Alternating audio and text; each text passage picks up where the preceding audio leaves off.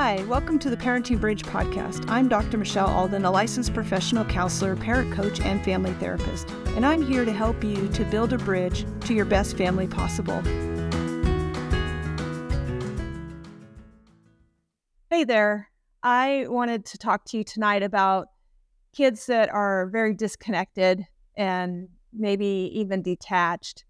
And I'm in that, I want to talk about attachment and building connection as well.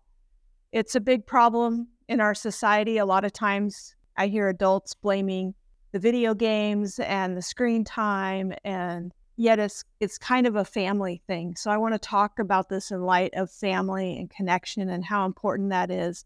And hopefully this will give you some good ideas on some ways that you can work on this in your home and just really build those connections because they are really really important. And it's true. Our kids today are really not just kids, like we as people, I think, are very disconnected. We have social media to kind of feel connected, and we have these different ways that, that we might feel connected. But I think even in our smaller groups, a lot of times people are just feeling very, very disconnected. So, disconnected kids is a really big issue because at a time when they need that guidance and they need to build their social skills and help their brain to develop the connections. We, we are i believe that we're created to connect that we we need deep meaningful connections throughout our life and as people that we weren't meant to be alone and to be kind of lone rangers and figure everything out ourselves. I think that we need deep and lasting connections. So a lot of times in our families everybody has separated because of how hard it is or isolated because it's there's this feeling of crisis or stress and stress makes us kind of everyone move away and push away and kids that are come from chaotic backgrounds that have very insecure attachments that have had trauma they really struggle also to make deep connections and and so it's not how it's was meant to be it's not how it it should be and I think it's important to recognize first that we're we weren't really meant to live in kind of these isolated worlds where we don't really talk to people or really communicate with people. I don't know if you've ever had the experience where you see somebody that you haven't seen for a long time, but you know them on social media. And instead of being able to talk to them about, you know, things that you've been doing or asking them about things that they've been doing, it's like you already know, right? So I I've had that where people have said, "Oh, we see that you're doing this and that," and you don't even have to really even talk because these pre- people are telling you everything uh, that they think that they know about your life because of pictures that you posted or something like that. And it's kind of sad, I think, because we meet together with people we want to be able to share not just you know what we did, but the emotion or the experiences behind it. So I think that we've we kind of are losing this. It tends to be a problem not just with kids. So with our our kids, I want you to think about in your family some of the things that you can do to make connections and how important that is. So and it's a lot of times it's it's little things. I work in a lot of homes in the evenings when people when the kids are coming home from school, when parents are you know one parent is maybe coming home from work and it's always fascinating to me to just kind of watch what happens. How do people greet the parent that's been away? How how are the kids greeted when they come home? And I think it's, sometimes it can be different with with each child and every child is different too what they want what they feel and a lot of my work that i do is in post adoption working with adopted families and so there's often a disconnect too between you know, how this child interacts versus maybe a biological child. And so just take some time and just think about those interactions when people first come home and what that looks like. And and it may be that you're going to the school and picking your child up and you know how they get into the car and how you interact and how people take turns, you know, talking about their day or not taking turns and talking over each other. And I've had those times certainly with raising my kids where you know, everybody's mom, mom, mom, mom. And I would think, oh gosh, like just talk to each other for five minutes, you know?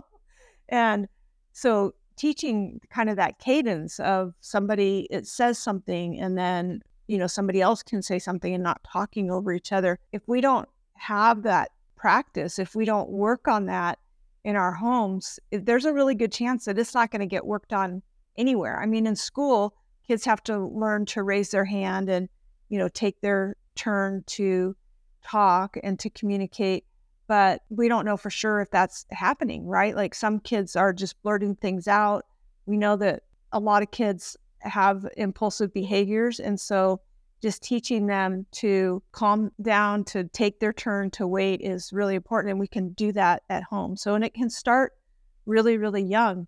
Most families I work with have variants of ages from teenagers all the way down sometimes to toddlers. And I think that social skills, if you start to teach those really young, are amazing and awesome, and it helps everybody. A lot of the things that we do in teaching just kind of basic good responses and social language skills with our parent coaching, it helps their brain and it helps all the kids in the family to be able to kind of build those neural pathways to where they can communication is a key to the connection and to better behaviors really and so it's a huge important piece how we say things how we interact. So think about just the simplicity of you know when people have been away all day how we come back home. And i've been in homes where a parent comes home and people don't even acknowledge that person or maybe one person might say hi and then but then I've been in other families where somebody comes home and kids, especially the younger ones, will be like, "Oh, you know, dad's home," and run to dad and and say hello. But I, and I've seen both parts of that, and so you know, you might as you look at your family and how they do that, I want you to think about what you want that to be like. So if everybody comes home at once, that can be really overwhelming. It can be overwhelming for one person coming home and everyone already there and and getting them, but but what do you want that to look like? You know, do you want do do when I had a rule when my kids were growing up that when someone came home, they needed to find somebody, another adult in the home to say, "Hey, I'm home," so that we could say, you know, "How are you? Glad you're home. Welcome home." You know, that kind of thing. With with adoptive families, I've worked with a couple of families that just do such a great job of saying, you know, when the kids come home, like, "Welcome home," you know, and just reinforcing, like, "I'm glad you're here." I think that all of us crave to celebrate it. And so I think it is really important to take a moment with each child and be like, oh, you know, how was your day? Even though they might, the kids are not ready to answer that question, I still found that not asking it is a mistake. And so, you know, how, how are you doing? Even though they just say fine, and you can establish what you want that to look like in your home, like, you know, giving a hug or, but just something where it's an intentional greeting, I think is really important to establish connection and and you can look for other places. So those are big ones right? Like they come home from school but there's a reconnection when we've all been asleep at night and apart from each other. How do we greet each other in the morning? And some kids are ready to talk and be up and going. You as a parent may not be fully awake and ready for everything that some kids have to offer. So i like setting some routines up in the morning and part of that has to do with so how you can connect with them to start the day. So it usually works best if the kids are not up first and then you come wandering, you know, into the fray that's already happening. So I recommend that kids stay in their room until whatever time it is that you say you're going to get up. I have some parents that are morning people and so they get up early and they have that time kind of get themselves together and get ready and then they, you know, how you greet those children when they when they come into your space. Especially, I had one mom that would get up early and then had a child that would get up early. And so we established a morning routine where she had some things that she could do in the morning. She would come and say that she was awake, and then she had her things to do in her room so that mom could have her quiet time. When my grandson lived with me for a while, I had him sit, he could sit and he could draw while I sat and journaled or, you know, something like that. So you can kind of establish like this is quiet time. This is how we do it. So you're teaching that as you go. I think that if you talk about being grumpy in the morning and them being grumpy or you being grumpy, it can be detrimental because it is still a connecting and we and we even if we're grumpy, you know, how are we going to connect with each other? And so for my kids that didn't want to talk in the morning, that connection might look a lot different. Like they weren't talkative, they didn't want to answer a lot of questions, they didn't want to say a lot. And that's totally fine. I just requested if somebody says good morning, the right thing to say back is good morning back. You don't have to say any more than that. Sometimes scripting something out for a child is all the connection that you need. So so think about those other those times of the day when you're connecting after being apart. The other one is in our program, we have you have some downtime every day. And so how we finish the downtime and how kids come out from that and how we re-engage. And then also, you know, when kids you might have like older kids that go out and play or do something so how they come back into the house and how they connect and how they integrate back in is really really important. It's a transition and it's a transition that i think we forget that we have to teach. And the other piece of connecting that i think is really fascinating is how we handle when someone leaves. Do people just get up and leave like oh did they did they leave? Did they make it? You know who's here? Who's not here? Some parents have no idea. Like somebody just walked out the door or someone gets up and leaves, you know, in the room and and goes and uses the bathroom or whatever. It's like they don't need permission. I'm not saying that our kids have to have permission for everything that they do. I want them to just acknowledge that we're here together.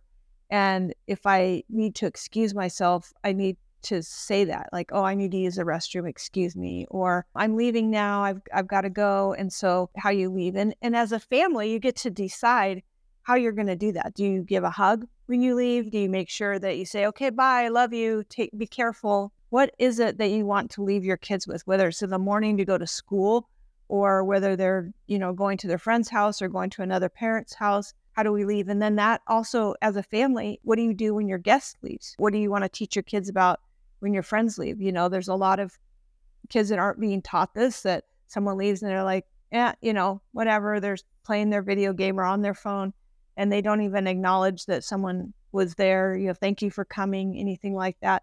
But those little things that we're losing in our society have a lot to do with how we also connect and how disconnected we are. These are real people, right? Like a game can be paused, but real people's lives can't be. And so we want to remember that people are more important than things. And so put the game down and walk your friend to the door. It's okay to stop. I remember a long time ago, we had some family friends that when we would visit them and then when we would leave, it was their tradition that everyone would go outside you know, to say goodbye. And they would run down the sidewalk until you got to the corner where you would turn and they'd be waving the whole time. And we wasn't like we lived a million miles away, you know, but this is what they did as a family. And they all, everyone that was home, like that's what they did, even though there was probably some of the kids that my kids were more friendly with than other kids. So, like I said, it doesn't have to be anything big or major or a big to do, but it just it needs to be addressed and it needs to be talked about how you're going to do that as a family and what your expectations are. I think that it's not okay to just complain about how our kids are so into their game or whatever that they can't stop for a minute and they're not acknowledging people if we haven't taught those skills. And that's what where I think that we're kind of lacking sometimes. Now, in some families, when you have, especially like I see in adoptive families, you have some kids that are really truly disconnected and have attachment issues, I think that it's really important to recognize that some kids can't just be left on their own. If you give them too much time alone because of their trauma, they lose themselves. They get even more disconnected. A lot of kids will create chaos that will bring people into their chaos. And as soon as they've brought people into the chaos, they kind of will step back and isolate and kind of watch and see how you deal with that. So be aware of what's happening with your child and just know that some kids they can't handle too much time alone because they do disconnect and they almost are disassociative through that. So keeping kids in the here and now and that's a lot of what we do with our Healthy Foundations family program is we teach you how to move through the day and to stay keep people connected, still be able to build in some times for autonomy and space and some things like that how to teach kids how to play, how to play together, how to play separately is all things that I think we just feel like, oh, people should know, right? Kids should know how to play. If your kids have come from a different background, if they've come from a lot of chaos and trauma, they probably don't even really know how to play, how to use their imagination, how to engage with someone else. I think another piece of learning how to connect and engage it helps our kids with other kids, right? Like, what do they do if a group of kids are talking and they want to enter in the conversation? Do they know how to do that in a healthy way? What if we started teaching that to our kids? Like, hey, you know, what would you say if, you know, how would you handle this and working through those scenarios? Not just something they did wrong, but just scripting out for them these kind of social skills. Don't worry about them being awkward. The, most of the time, the kids that I work with that have a lot of behavior problems are socially awkward anyway. Junior high kids are socially awkward anyway. They're not going to be any more awkward because they know how to greet somebody.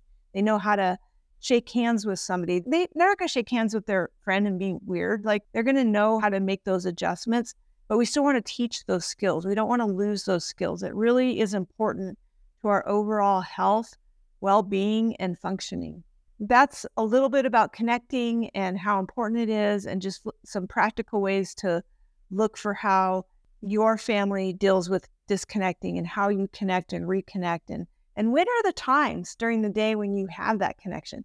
A lot of times i mean you know having dinner together is a great time to connect but doesn't it's not doesn't always go the way that we want. Sometimes it can be very chaotic. Don't be afraid to slow things down and just you know okay we're going to sit here for a minute and everyone's going to share one thing that they did today that was helpful. You know, everybody's going to share a high and a low or, you know, something like that. And teaching our kids to let someone else talk. Did you hear what they said? It, there's things happening so fast these, you know, in our rapid fire world. And we're used to getting a lot of input from a lot of different directions. So slowing things down when we play family games may feel chaotic to you, or it's like, oh, that was, you know, all about so and so winning or losing or whatever. But it still provides for connection. Another really big connecting thing that I think is invaluable, of more important than getting all the homework done, is having family reading time together, where a parent, not the kids reading to you, but a parent reads to the kids, and you kind of create this atmosphere of this the listening, right? And when someone gets restless, we can pause, have them come sit.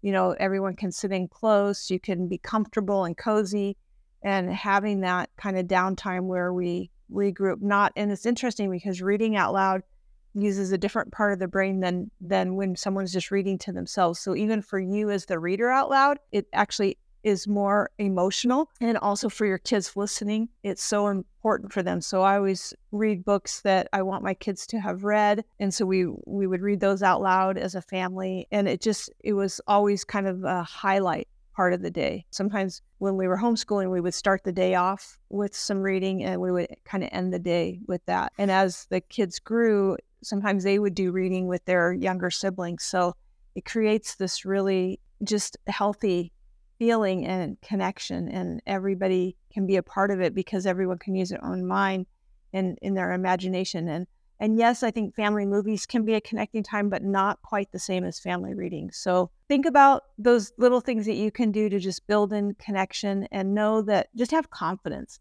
that as you're doing those things, it really is a connecting time. It has a lot of value to it. Thank you. And if you want to know more and you want to learn more, I have a book called Parenting Emotionally Distressed Kids Building a Bridge to Better Behaviors. You can buy that anywhere that you buy books. Amazon's probably the best for getting that book. And you can listen to our Parenting Bridge podcast. Be sure to subscribe and tell other people about us. Glad we could help.